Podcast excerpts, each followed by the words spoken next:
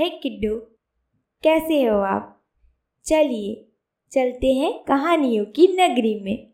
आज की कहानी है तीन रुपये, तीन सवाल एक दिन अकबर बादशाह के दरबारियों ने बादशाह से शिकायत की। हुजूर, आप सब प्रकार के कार्य बीरबल को ही सौंप देते हैं। क्या हम कुछ भी नहीं कर सकते? बादशाह ने कहा, ठीक है, मैं अभी इसका फैसला कर देता हूँ।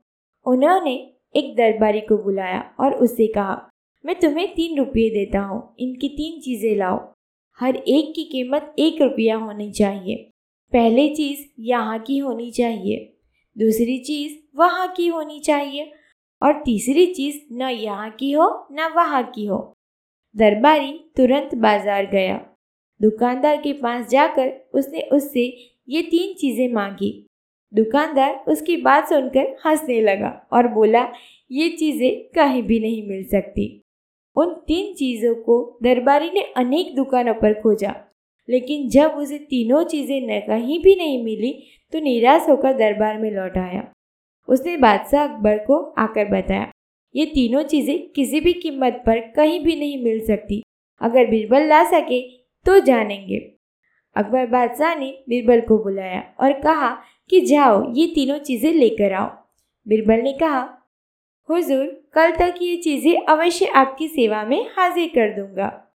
अगले दिन जैसे ही बीरबल दरबार में आए, बादशाह अकबर ने पहले दिन वाली बात को याद दिलाते हुए पूछा, क्यों?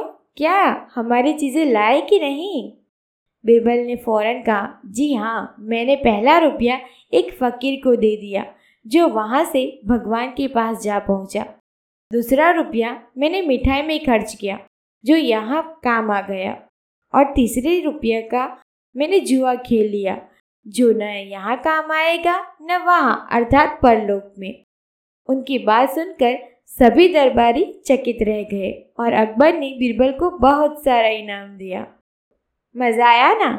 बस ऐसी ही कहानियों से जुड़े रहिए। Good bye